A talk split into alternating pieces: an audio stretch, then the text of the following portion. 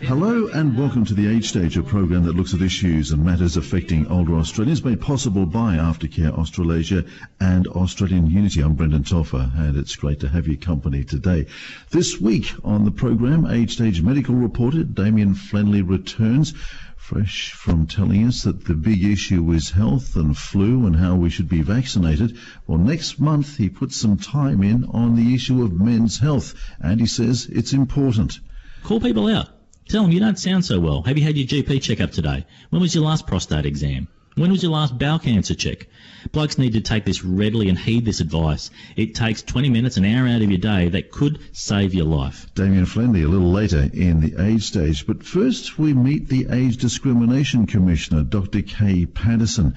Dr. Patterson, of course, has been an absolute revelation in the role of the Age Discrimination Commissioner for Australia, and she has been a powerful advocate for older Australians' rights. Well, Dr. Kay Patterson began her role as Age Discrimination Commissioner back in July 2016. She's demonstrated, as I said, a very strong interest in the issues affecting older people throughout her professional life.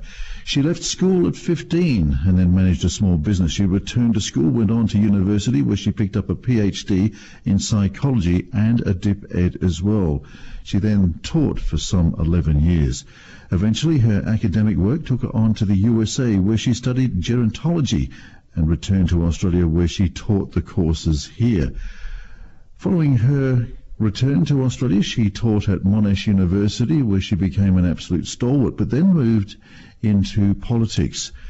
And following her election to the Senate in 1987, she served on a number of Senate committees and held various shadow portfolios.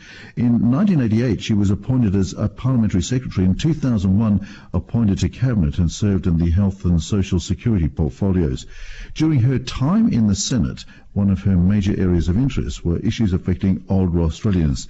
She retired from cabinet in 2006 and from the Senate in 2008. Well, recently I'm delighted to say that Dr. Kay Patterson visited the Mornington Peninsula and was guest speaker at the Peninsula Consortium, a group of age sector providers. Well, while down here on the Mornington Peninsula, it was our chance to welcome Dr. Kay Patterson to the Age Stage Studios, the Discrimination Commissioner in our part of the world. A rare opportunity and a chance for us to catch up and have a talk. And so, Dr. Kay Patterson, welcome back to the Mornington Peninsula. Um, it's the most beautiful place. As a, as a Victorian, I just love the Morning Peninsula and Mornington Peninsula. I'm delighted to be here. It's fantastic. Um, the consortium meeting, and we'll probably get into some of the issues which was uh, raised today at this special meeting and that you've taken time to come down and meet with everybody. But I'm particularly interested in you, if we could start there, if we could please. Um, advocacy and social justice, these themes that seem to resonate all the way back to your undergraduate years. Why? Well, I have to say that um, as an only child and living in the inner city of Sydney, I was um, saw the guide group was meeting, and I used to go and stand outside the hall when I was ten and because I started at seven o'clock at night, and the leader rang my mother and said it's not very safe to have her outside. She can't join till she's eleven, um, but we can have her come in and just participate, which I did, and it's been a lifelong love. I um, was in guides, and it gave me an opportunity to meet girls of different ages.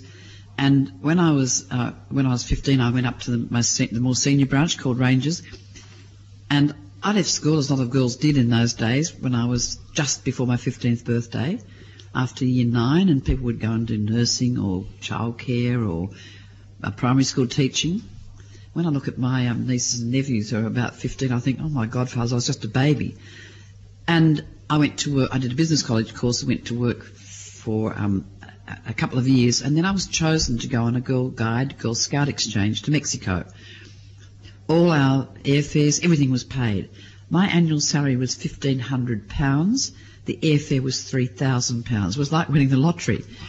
And I went to this event with two girls from nine countries and seven from the United States. And they were all at the University of Milan or University of, um, you know, Zurich. And they were, they were amazing girls. And I was the only one who'd left school. And the two leaders said to me when we finished, we met in our Guide World Centre in Mexico, 120 people came to wave me off because they thought I'd never return. The Aztecs might get me or something. I don't know. so um, I, um, as we were, I, le- I was leaving, the two leaders said, you need to go back to school. So I came back and worked in a small business, managing it for a guide leader who had been in the RAF and she, in the war, and she had had polio and was quite disabled. And so she wasn't there all the time. So I was an 18 year old. I was doing quotes. Um, I was managing 13 staff. I don't think she was in her right mind to appoint me as the manager, but anyway, she did. She was. And Great and, prescience. and you'd say, um, somebody'd ring and say, I want an, an envelope for every name in the telephone book, and I'd say to someone, you type a page of W's, you type a page of P's. I didn't realise that that that the law of diminishing returns would set in. By the end of the day, they weren't typing as fast as the beginning. I say, come on, come on, come on. Well, one of the things that she did there was uh, she had, and because I'd been introduced to through guiding, because they extended guiding to young children with disability, I'd been exposed through guiding and through rangers to working with children with a disability and participating with them, taking them camping. And she actually would have one person uh, each all the time who had a disability and give them the opportunity to have work experience at her own cost because she believed if she hadn't had her business, she would have been out of work. And we would give the person the opportunity and then they'd get a reference and get a job. So I guess I was exposed to those sort of social issues through guiding and through this person. And then I went back and did my last two years of high school in one with enormous support from my grandmother who'd get me up very early in the morning and, and have dinner with me and make sure I was in bed to be able to get up very early the next morning. David Hill of ABC fame, fame was sat next to me for the whole year because he was doing his matriculation at the Wow, same that's- time. I must catch up with him Yeah. sometime because we've both He's a bit of a character. yeah, we've done interesting stuff since. Anyway, so that led me on to scholarship um, at uh, at Sydney University, where I undertook a degree where I studied psychology and educational psychology, and then worked there for a year. And then I came down to do my PhD at Monash. So really, guiding played an enormous influence in my life and gave me an experience that um, has been amazing. And that group Mine is one who was killed in a car accident, and a few that dropped off. About 22 of us meet every three years somewhere in the world. Guiding these days is as strong, as big an influence in modern society as it was in your day? I think for the girls who belong, it's it's a great influence, and, and the girls who join Scouts now, it gives you a sense of a worldwide friendship. It means that if you move, as many people are highly mobile now, you children can move from one place to the other and still belong to something. Um, I think one of the difficulties is that, particularly for women, that then now many more are working, and then we don't have the same um, pool of leaders that, that we had, and I think that is an issue. You went on to the United States where you studied as well, Gerontology. gerontology. It's the study of aging. Well, because it is the study of aging. Uh-huh. And I mean, you were also showing sort of great prescience that you should be doing that really in advance of something that we're all talking about and very familiar with at the moment. Well, I was um, after I finished my PhD, I went to work at Lincoln Institute as it was then, which moved into La Trobe University, but it taught all the allied health professionals: physiotherapists, speech therapists, occupational therapists, nurses, podiatrists, etc. And they were doing a, a lot of child development, and that they didn't. Sorry, I think that, Apologies, residents and staff. Apologies, residents and staff. Okay. Jenny Oppie, could you please contact reception? Jenny Oppie. We can cut that, can't we? Sure. how do we go back? You say. Well, well, basically, so um, so we- we'll just continue on. So basically, you were looking you were looking at your research and you're working in research in the in the younger ages. one of the things that was happening was we were teaching, I was teaching these students, they were doing a lot of child development. And I said to the clinicians, but they're doing um, child development, why don't they do gerontology, the study of aging? They said, oh no, they do geriatrics. Well, geriatrics is about treating sick people. And I said, if you, and they said, well, I said, why do they do all this child development? Oh, they know, know, need to know about the well older child. And I said, well, don't they need to know about the well successful older person who's aging well so they can actually set that as a standard for rehab, getting people back So what year is this? 1978, 79. So you're sort of predating a, a big discussion we're having at the moment by Yeah, some consider. You're on it, quite a long while ago. weren't you? yes, about 40 years ago. And I, it was very hard journals used to come by sea. And so to get the most up-to-date literature could take up to three or four months by the time it came from by sea and then went into the libraries. I don't think young people understand now they can go in and get a journal that was published yesterday. And I decided that I would apply for a scholarship. Kellogg Foundation used to give scholarships. Um, I think they realised we weren't a developing country and stopped doing it, but I got in before they did that. And I got to go to the uh, Michigan University where that was one of the main centres for study of gerontology in America. And I had six months there and I, while I was there, I did some of their summer school courses, and I also started preparing for the courses I hope to introduce at Lincoln Institute. I then came back to Australia and had um, two, two years here and went back on study leave to Penn State University in Pennsylvania, which was another centre of gerontology. So you, you're a bit of a strategist. So all this time you were thinking, I'm going to be an academic when did the politics come into all this? When, when did that transfer happen?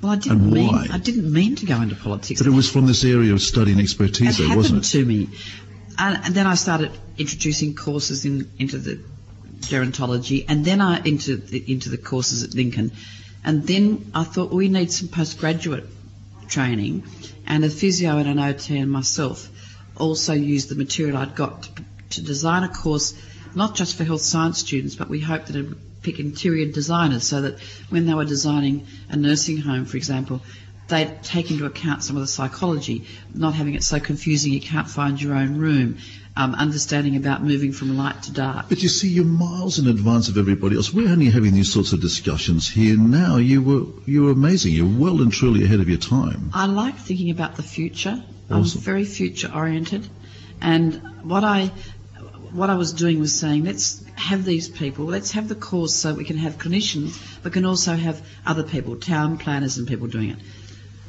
We set up the course. um, it took us about two and a half, three years. Excuse me. Mm. And um, we um, we had a first intake, and we are going to have it every second year. It was so popular, it's it's proceeded every year since. And I've had some lovely experiences of seeing some of my students in a setting. For example, when I was a senator, and I'll tell you how I got to be a senator, but when I was a senator, I was down in, um, uh, oh, down near Warrnambool at the uh, aluminium factory down there. And there was one of my students. And when they did a study of why people were taking sick leave in the um, smelter, it was mainly to try and find out about aged care because there was nothing on the internet. There was no internet and people would take time off to go and find out how they could get their parent looked after. And uh, she said, Well, they've employed me as the health and safety nurse, but also I actually run a program so that people can have access to the people who can tell them about aged care in our community centre in the smelter rather than having a day off. So they actually reduced their sick leave by having someone dealing with it. So I thought, I never imagined one of my students would be in a, working in a mm. smelter, um, looking after staff, telling them, helping them part time.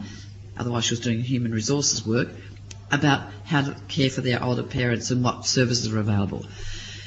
But I was um, very friendly with um, Lorraine Elliott, who um, went on to be a state member of Parliament, mm-hmm. and she was in guiding with me. And she said to me, You ought to um, come and talk to the party. You should join the party because you're interested in stuff that's really relevant aged, older people, education, health. And I said, look, I'm running guide, you know, programmers and guides. I'm teaching at night. I don't want to get involved. And she said, you'll get steel in your heart if you sit on the fence. She was a very dear friend. Um, loves the Mornington Peninsula. She was a great we fan of the Mornington Peninsula. And she kept hammering me and saying, well, come and speak to the Liberal Party at least. I did come and talk about implications for the future of an ageing population, what we needed to do now. That was back in the early, late 1970s, early 80s. And a lot of the women who'd started the party with Menzies were still there. And they came to me and said, you need to stand for Parliament. And I sort of laughed at them and I said, well, you know, I'm an academic and I'm interested in mm-hmm. these sorts of things. I said, no, you're interested in the things that are federal issues and you should be in the Senate. Margaret Guilfoyle will retire at some stage and we want to back you. And they had been through me like a dose of salts. They knew all about me, what I did, what I was interested in, had been to guiding to make sure I was you know, really was doing what I said I was doing. And they gave me a huge amount of support. I laughed. I, I didn't think, I, I just thought they were mad. And so as a very, um, as a tyro, I entered Parliament in 1987. Mr Halfpenny and I fought for the last spot on the ticket, and it was a few votes per electorate that got me there. I did say in the maiden, made my maiden speech that even those on the other side might have been happy they were shortchanged.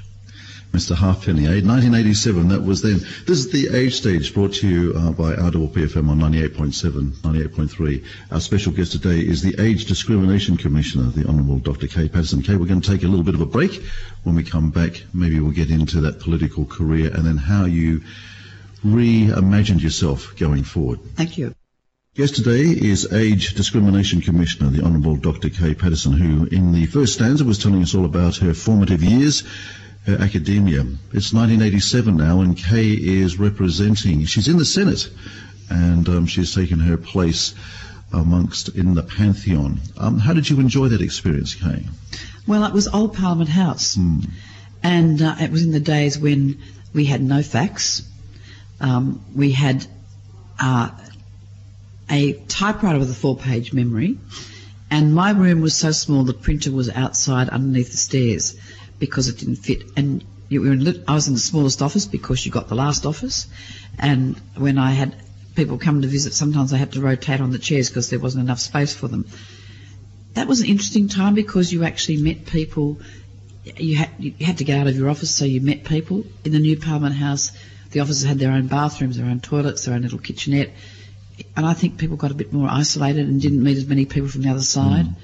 So I think the dynamics changed. But I had a year there, and I was grateful for that year. Um, it was hard because I hadn't come with a political background. So, so what are you doing? You're networking, you're making alliances, you're seeing where the strategies are, and, and are you just learning the system. Yeah. You know, I mean, And, you, and, and in terms of what about more responsibility for you? Well, it was well, it was. It's overwhelming, you know. It's a huge responsibility, great honour, but it's a huge responsibility. But there's no, you don't, you have to learn on the job, and we didn't have. Um, now they've got televisions in their rooms, but you'd be listening to a debate and it'd be on the dairy levy bill, hmm. and you'd go to the bathroom, you'd come back, and they'd be talking about education. You think, well, how did that happen? Because, uh, well, what bill are they talking about? You'd have to divine from what they were saying, what hmm. bill they were talking about. So now they've got televisions and it has a thing underneath that says debating the such and such bill. It's much easier, and you can see who's talking. You had to learn, the, remember their voices, and learn all the procedures of the Senate. And uh, some people come having been staff members. That's an advantage, but you don't want a whole parliament of um, professional career people who've been to university, haven't worked or worked in a union, and then gone to be a staffer and then gone on. I think we need people. When I first went in, you know, we had um, people from the Labor Party who'd been who had farms. You know, Kerin was a chicken farmer. Um, the, Peter Walsh was a big wheat farmer. On our side, we had doctors and farmers and people. I think that the Parliament now is much more homogenous. That there are fewer people with those sort of long backgrounds. I think coming in as I did in my early 40s, I came with a background of teaching, a background of tra- having travelled. So we then moved up to the new Parliament House. We were in opposition for a very long while, and uh, I learnt and actually focused very much on stuff affecting older people. Indeed. So John Howard recognised that in '87. He's he's already made you. What was it? Um, were you shadow minister for, for senior citizens at that stage, or was that Hewson? No, that was uh, Hewson. Yeah. Um, it was uh, in 80s, in, a bit later. Okay. I was a, a backbencher for quite a long while. And then I was shadow in aged care because I decided you really had to concentrate So this was the area that you'd already decided that you were going to specialise. It was your background academically as well, I guess. It That's was- right, and that's my passion. Yeah. And, and I chose things, for example, I was quite concerned that the public service had a compulsory retirement age. I couldn't understand why that had happened given that people were living longer and people were working longer outside. I'd seen my father who uh, had a small uh, manufacturing business and he was still working um, at that stage well past 65. So I thought, I think we really need to, well, he wasn't quite, he was about 62 when I got into Parliament, but I saw him working and never intending to retire. Yep. And it was a challenge because I put up a private members bill, um, which was not, uh, the government has a right to bring it on. It wasn't brought on by the then government. Then the parliament was prorogued and I brought it up again. and then I made sure it was in our policy. And and when we came into government in 1996, that was beginning to be implemented. By 1999, we had um, they eliminated the compulsory retirement age, and it seemed mad that you could retire from the armed forces as you know lieutenant colonel, and you couldn't serve voluntarily on the muse- on the um, uh, War Memorial Board. Well, I, I also think again in the education department with some, com- you know, with the way that the pensions were working out, people were taking that 6411 retirement. I mean, this 5411, I think it was. 5411, this amazing wealth of talent, these extraordinary Well, teachers, which, you know, and we were losing that. That's we, right. We were losing that investment in our kids' future. Um, all these anomalies. You were pointing all this out to people two decades ago. Um, you left Parliament in what 2007. Well, I, well, I was very fortunate to be appointed as the uh, a minister in the Howard government, as Minister for Health. That's one, most probably the only portfolio that everyone sees affects every single person. It's a challenging job. And then I was Minister for Family and Community Services. But before that, I'd served as a parliamentary secretary in immigration, which was a great apprenticeship. And then, I, and then at, this, at that halfway through that, I was appointed to Alexander Downer in Foreign Affairs, and so I was had I had two bosses. I said no man can serve two masters, but it seemed like a female senator could serve two male Ah, ministers. that's the skill, you see, Kay Patterson, isn't it? That is the skill for sure. So, but that was a great learning experience, and then I went on to, as I said, be a minister. So I had 21 years in the Senate. Wow. And then you decided to leave. Well, I was getting very tired. I, it's, it is. I, I don't think people realise. You know, you go up to Parliament and nobody's there because they're on the break, and the, the the press say, "Oh, they're on their winter break." It's actually busier on your winter break because I used to do the had to go around the whole of Victoria, whereas you sleep in the same bed when, at least when you're in, in Canberra. So you, the winter break is being out. I'd go to visit nursing homes. I'd get to find out what their problems. So were. you're getting back into this area again then? Oh yes, I, I visited nursing homes. So you were anticipating around 2007, 2008, when you're getting out of Parliament, you would get back into this area? of oh, age, no no no care, no no health? no! This was while the whole time I was in the Senate that I was pursuing issues affecting older people. When I left the Senate, I was offered a, an appointment at Monash, a part-time a, a part-time professorial appointment doing leadership training with young people, which I loved. It was a five-year paid appointment, and I started going back to a lot of my voluntary work. I've joined the board of Interplast, which sends plastic surgeons all around the Asia Fant- Pacific. fantastic work. And that was a very small organisation which had grown and really needed some reform in terms of its um, governance. So I did the Institute of Company Directors course, which was very hard when you're not a lawyer or an accountant, but I learnt heaps and it helped me to, to direct and help the, the Interplast grow and, and have governance. We we didn't have risk assessment. We were sending doctors to the Philippines and Pakistan and places, and I thought we needed a risk assessment committee. And I got some confidence and learning from doing that Institute of Company Directors course. I was also asked to be on the Brockhoff Foundation. Mr. Brockhoff had biscuit factory here He in he did indeed. New South Wales. People don't know about Brockhoff, but he left in today's terms about $50 million, which the board manages. Um, and we have about four or five people who are really very experienced in investment, and four or five of us who are more experienced in doling out the money. And we and he left it for uh, older people, the community, children, and medical research. And it's a wonderful committee. And and we and we uh, don't have a lot to give out, but we do try and make every dollar count. Dr. Kay Patterson, the Age Discrimination Commissioner, is our special guest on this week's edition of the Age Stage. Thank you very much indeed for your company today. When we come back, we uh, chart Dr. Kay Patterson's political career and her resolve to do more in the aged care sector. A reminder that this is the Age Stage. We're coming to you from the Bendigo Bank Studios right here in Mornington. The Age Stage is proudly supported by and sponsored by the Australian Unity Group and Aftercare Australasia. We'll be back in just a moment with more. This is RPPFM and you are listening to the Age Stage, a program that we have designed for older Australians and we are supported in these endeavours by our friends at Aftercare Australasia and also Australian Unity. Well, in part one of uh, the program today we were speaking to the Age Commissioner, Dr. Kay Patterson, and let's resume that conversation.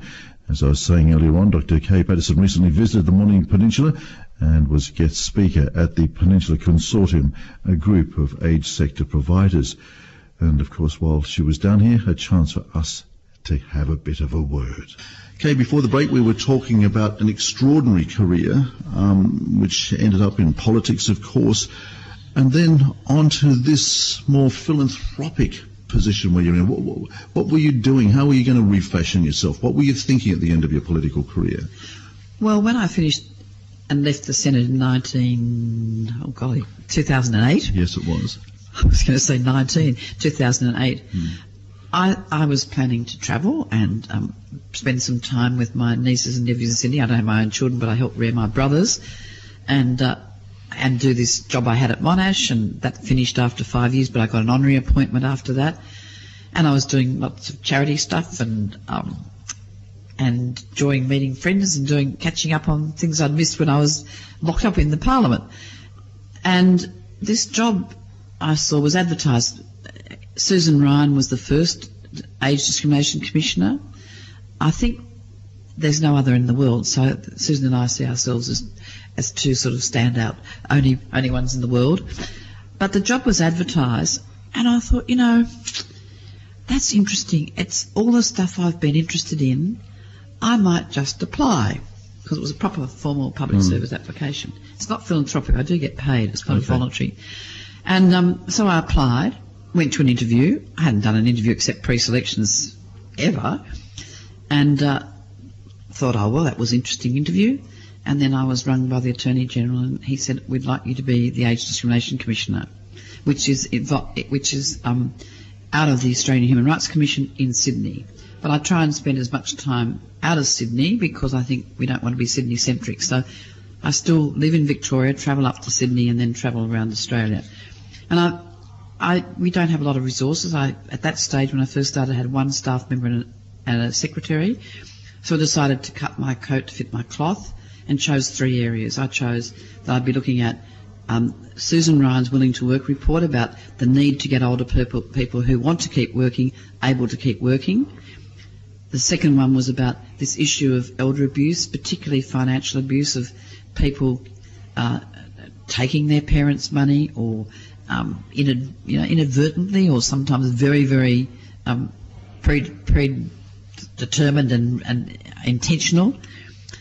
And the third thing was I'd done a big review for the Victorian government on on people uh, or new groups, emerging groups of homeless people. And when I gave the report to the then government, I said the two emerging groups are young people moving from out of home care. And if I hadn't taken this job, I would have pursued that as an issue. I think there are some solutions and some things we can do. Sending someone out at 18 is not on.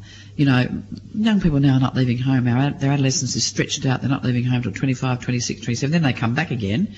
Um, and they've got these kids leaving at 18 because the, often, often the foster families can't afford to keep them for nothing. Some do and do it out of the, the relationship they've developed with that young person. And I'd taken a bit of an interest in what was happening through this housing thing I'd done.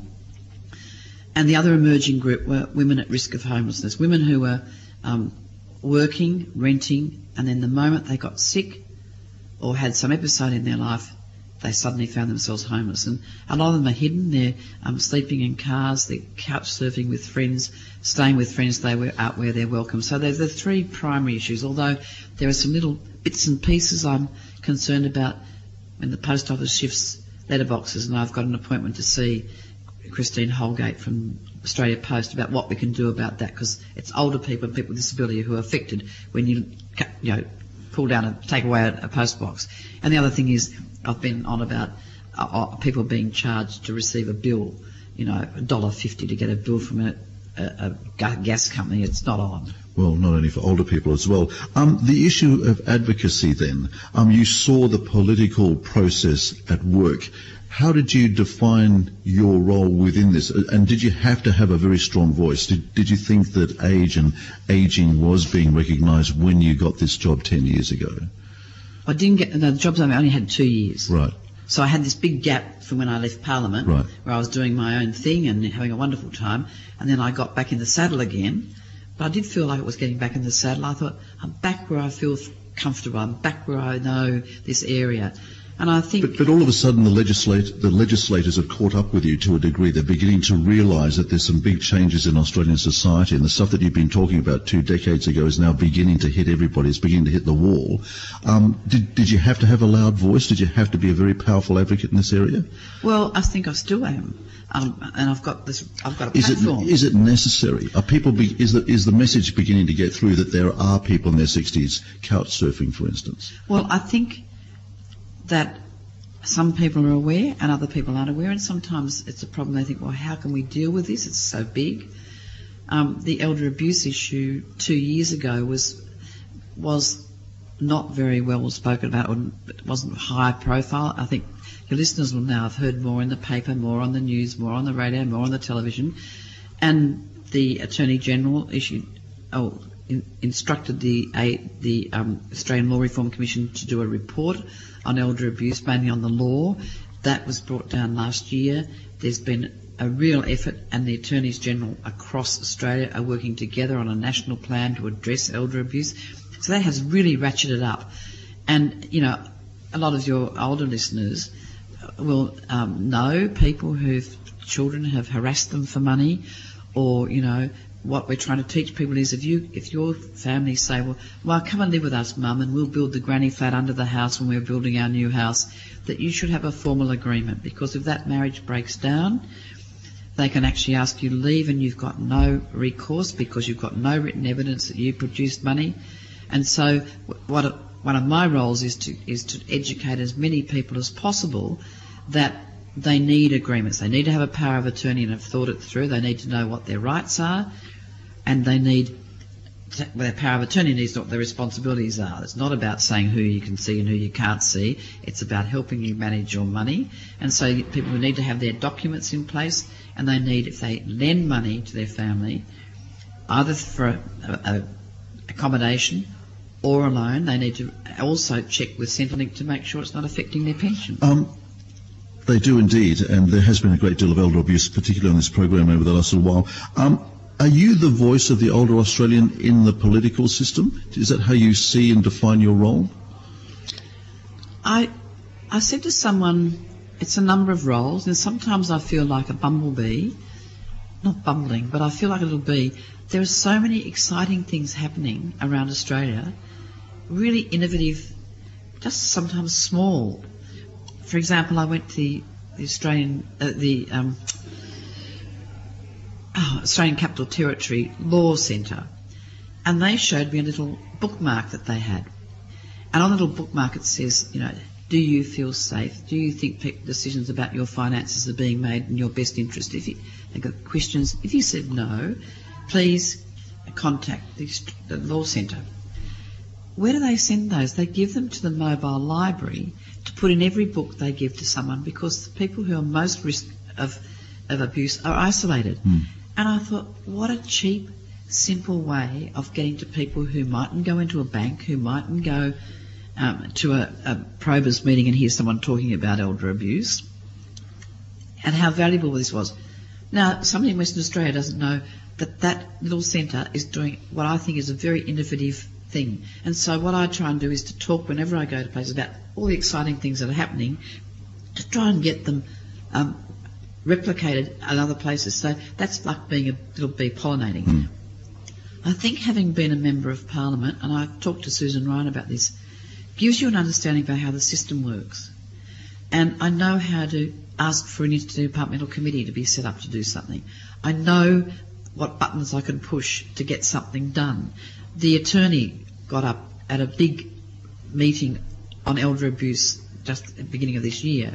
He'd just been appointed. I made sure two days after he was appointed that I had an appointment with him within the following two weeks.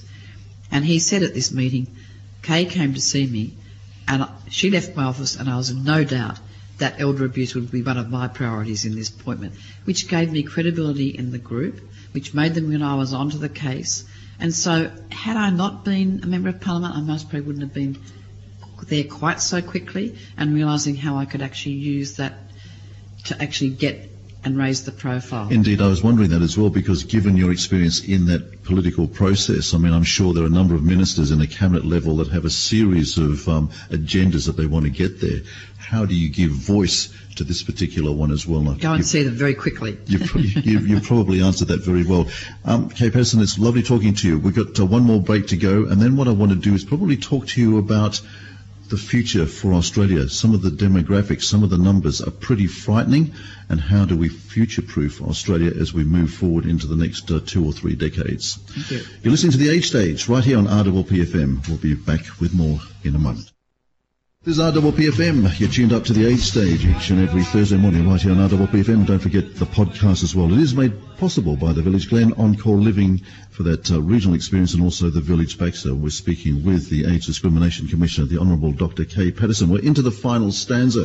And Kay, you were talking about, or to the consortium down here on the Mornington Peninsula today, um, about some of the demographics, some of the numbers, some of the very confronting numbers that we as Australians have to get used to going forward, that life expectancy is, is just rocketing and that many of us can probably expect to live up to a century.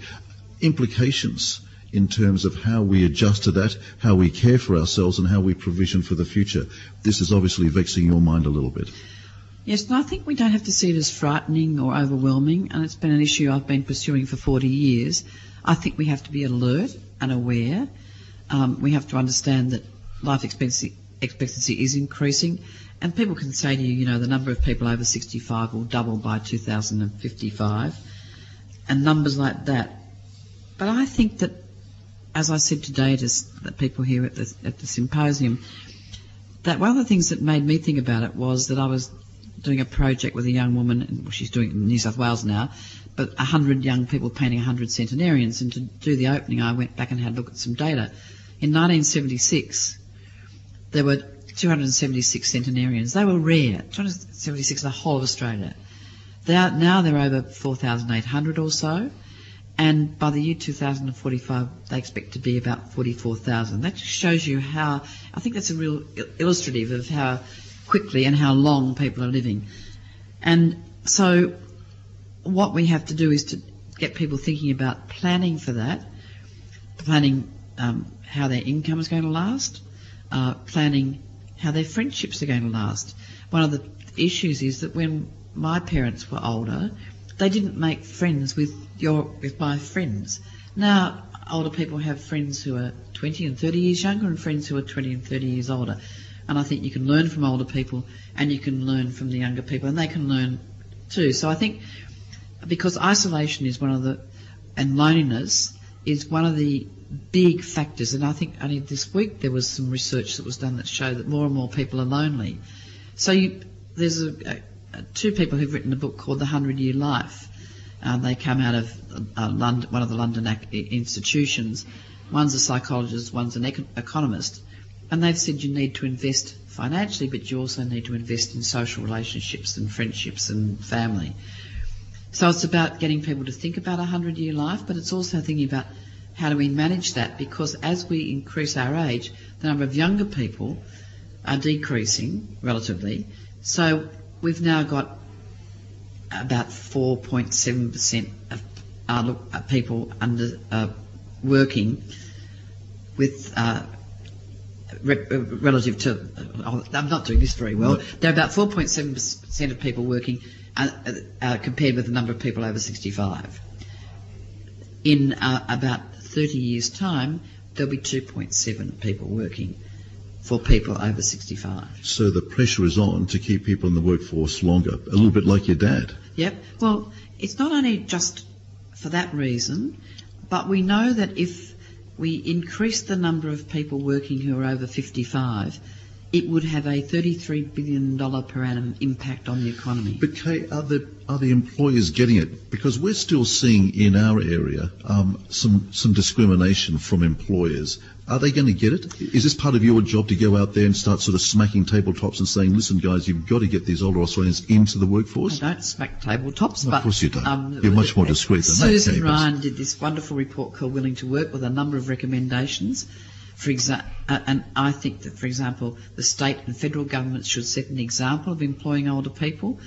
uh, because you can't ask private enterprise to and not-for-profits to do what the government's not doing. So I've been talking to um, various people in the departments. And we, we're going to have a new um, public service commissioner, and I've just done a submission to a review of the public service, and I'll be marching off to see the new public service commissioner two weeks after he or she's appointed to talk about here's some things you can do. You're on to him, Kay Patterson. I must say, these poor people they don't do. even get in, they don't even get and used to this. then and profiling businesses that have really been very successful in employing older people. But I think we need some deep changes. And like when I was teaching health science students, I wanted to teach them and expose them to well functioning older people. I wanted to get um, young people who are doing human resources courses. And it's not to say that they're ageist, it's just that they haven't lived long enough. When I was 25, someone who was 32 seemed old. And it's no different now. When you're 65, 72 doesn't seem very old. So what I've been doing is working with the Human Resources Institute. We're now doing a survey of businesses to see and try and identify more businesses that are doing and best practice.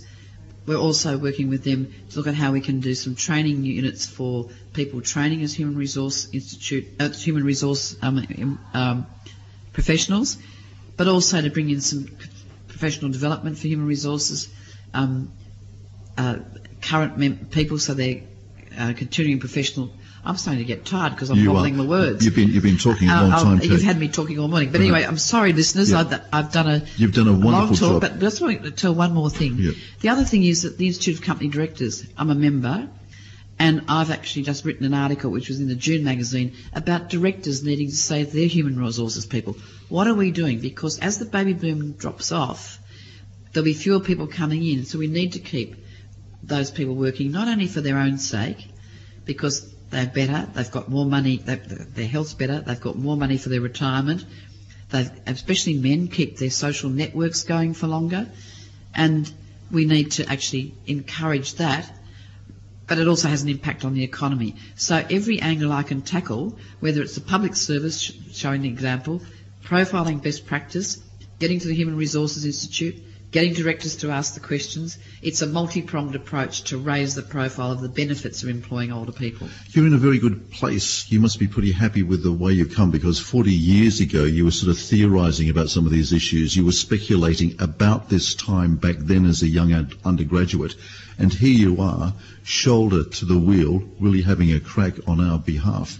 And so an example, I turned 74 in November. That's outrageous, Kate. You look fantastic. and so I'm working f- well, more than full time. Yeah. But it's, it's a passion. I've got a passion, and I think for some reason all my bits of my life have come together in this job, and I feel like I know about aged care. Or not, I don't haven't kept up with everything, but all the areas have come together, and I feel as though I can bring that experience into this job for the short time I've got it, which is five years, and I want to make it an impact while I've got the job. Dr. Kay Patterson, the Age Discrimination Commissioner, has been our special guest on this week's edition of the Age Stage. And given the energy that uh, Kay Patterson brings to the job, don't be surprised if that contract of hers is not renewed in 2021. This is the Age Stage. When we come back, Damien Flenley, when he joined us last week, he was banging on about the flu and how we must go out and get those flu shots. Well, this week, his big topic is men's health. No matter what your age, very important that you consider it. Men's Health is a national day next week or next month as well. We'll find out more when uh, Damien Flanley and the Age Stage continues and returns after this break. Time now to invite Damien Flenley back into the Age Stage studios. He's our resident medical expert, keeps a bit of an eye on things medical for us. And this month of June is very, very important as well, particularly in the area of men's health, because I believe this month we're going to be celebrating men's health. Damien, tell us a little bit more about it. That's right. You know, in the middle of June here, from the 10th to the 16th of June, is Men's Health Week, uh, a regular uh, sort of yearly format where we get to just focus on particular issues. One, and this one being all about keeping boys and men healthy. Um, getting to know your GP. So traditionally, of course, in the in the male area, we tend to push back against the quacks, the doctors. We don't really present. We don't go down and talk to our doctor as regularly as we probably should. Look, I think men in in our vernacular, we um, we tend to push against each other. We we tend not to encourage each other to look after ourselves. We maybe uh, be a bit boisterous and maybe a bit jovial about things that are probably quite serious, and we need to take quite readily in our current manhood uh, support of each other. So, what are we doing for men's health? What exactly are the initiatives? Well, look, at the moment we're encouraging people to go and see a doctor regularly. I mean, it's the one fact that blokes tend not to do. I mean, people should be seeing their GP twice a year, especially men over the age of 20. Even the young men getting them once a year uh, is to go and see your doctor twice a year to check up on your blood sugars, check up on your numbers, your blood pressure, your sugars, your weight. Um, uh, your cholesterol, and what lifestyle factors you're taking on, and what risk factors you have as a genetic. So, so the initiative this year is just basically general men's health, and just get down and just get familiar with your local GP, huh? Exactly, encouraging males to be friendly with their GP. And I say friendly in the context that you won't go and tell a stranger about your personal private parts or issues, whether you're sad or depressed. Um, but you will tell someone you trust and respect. So if you have a good rationale, a good support mechanism, a good rapport with your specialists, your GPs, your friends, call people out. Tell them you don't sound so well. Have you had your GP checkup today? When was your last prostate exam? When was your last bowel cancer check? Blokes need to take this readily and heed this advice. It takes 20 minutes, an hour out of your day that could save your life. Are we seeing any trends in men's health? Is there, is there a big killer? I mean, we hear a lot, of course, about prostate and the intervention there as far as medical science is concerned, but there are any other alarming trends that we're seeing at the moment? Look, something that's been raging for the last five years, and particularly in the last 12 months, is uh, youth suicide. Uh, men's suicide rates over or under the age of 25 is the highest in the Western world. It's not something that we should take lightly. Um, anxiety, depression, fear, uh, these are readily normal existence things that men have on a regular basis that we actually need to engage with more often. Sometimes our elder male colleagues and our younger blokes don't talk so well. Um, we come from different generations and we need to heed that support for each other. Well, given that this is the age stage, of course, and we're talking to a slightly older demographic, uh, we're, we're, encouraging them as well. I mean, culturally, there might be a tradition where they are a little bit reticent about speaking to one another as well. They've got to change that, huh? Mental health is important for all of us, and as we go through these, uh, you know, generational changes, I'm sure our older colleagues underappreciate the challenges that are there. But how they cope with them is different to how the younger blokes may cope for them now. Um, even as we get older, we sometimes feel like we're not needed in the community, but we're probably needed more often than most, if nothing else. And just for that resilience and that support and that learned ear, that experience is highly relevant. Sadly, there is, uh, as I said, a, huge epidemic of young males uh, losing their life uh, to suicide and risk prevention that can be changed. What, what about in the older de- demographics? Are we seeing any trends there as well? Oh, as people get older, they, they tend to, uh, wives find their own way and males begin to be, get isolated in their current genre. And they too can suffer depression or anxiety or fears as their families grow and move on to other things. Um, males are really important people in our communities. And we really need to engage on a regular basis. I mean, just here next to the studio, we've got the wonderful Men's Health Club that really should be running out there, the men's workshops that are around all over uh, the peninsula. People should be engaging as best they can just to have a regular sausage with their mates. So it's uh, community engagement and uh, basically just getting into that sphere, getting down to your doctor and making sure that you're known to him, and uh, it's going to help you and increase probably your life expectation. Get a checkup and don't be afraid to check in on a mate. I mean, this is what blokes do really well, and we need to engage it readily. If someone is having any suicide thoughts or any uh, depressive actions, I do encourage them to call Lifeline on 13 11 14. Um, but readily, get involved with your mates, get involved with a group and see your doctor. Damien Flinley, thank you very much indeed. Always appreciate uh, you dropping by the studios, Damien. Always good to see you. Thank you very much indeed. Uh, Age Stage reporter Damien Flinley. That's uh, it for another week, I'm afraid, of the Age Stage. I'm Brendan Telfer. Thanks to our special guest, of course, Dr. Kay Patterson, the Age Discrimination Commissioner. And not, of course, forgetting our intrepid medical reporter, Damien Flinley. Thanks to our sponsors, Aftercare Australasia and Australian Unity. I am Brendan Telfer. The Age Stage returns in seven days' time. Speak to you then. Stay safe.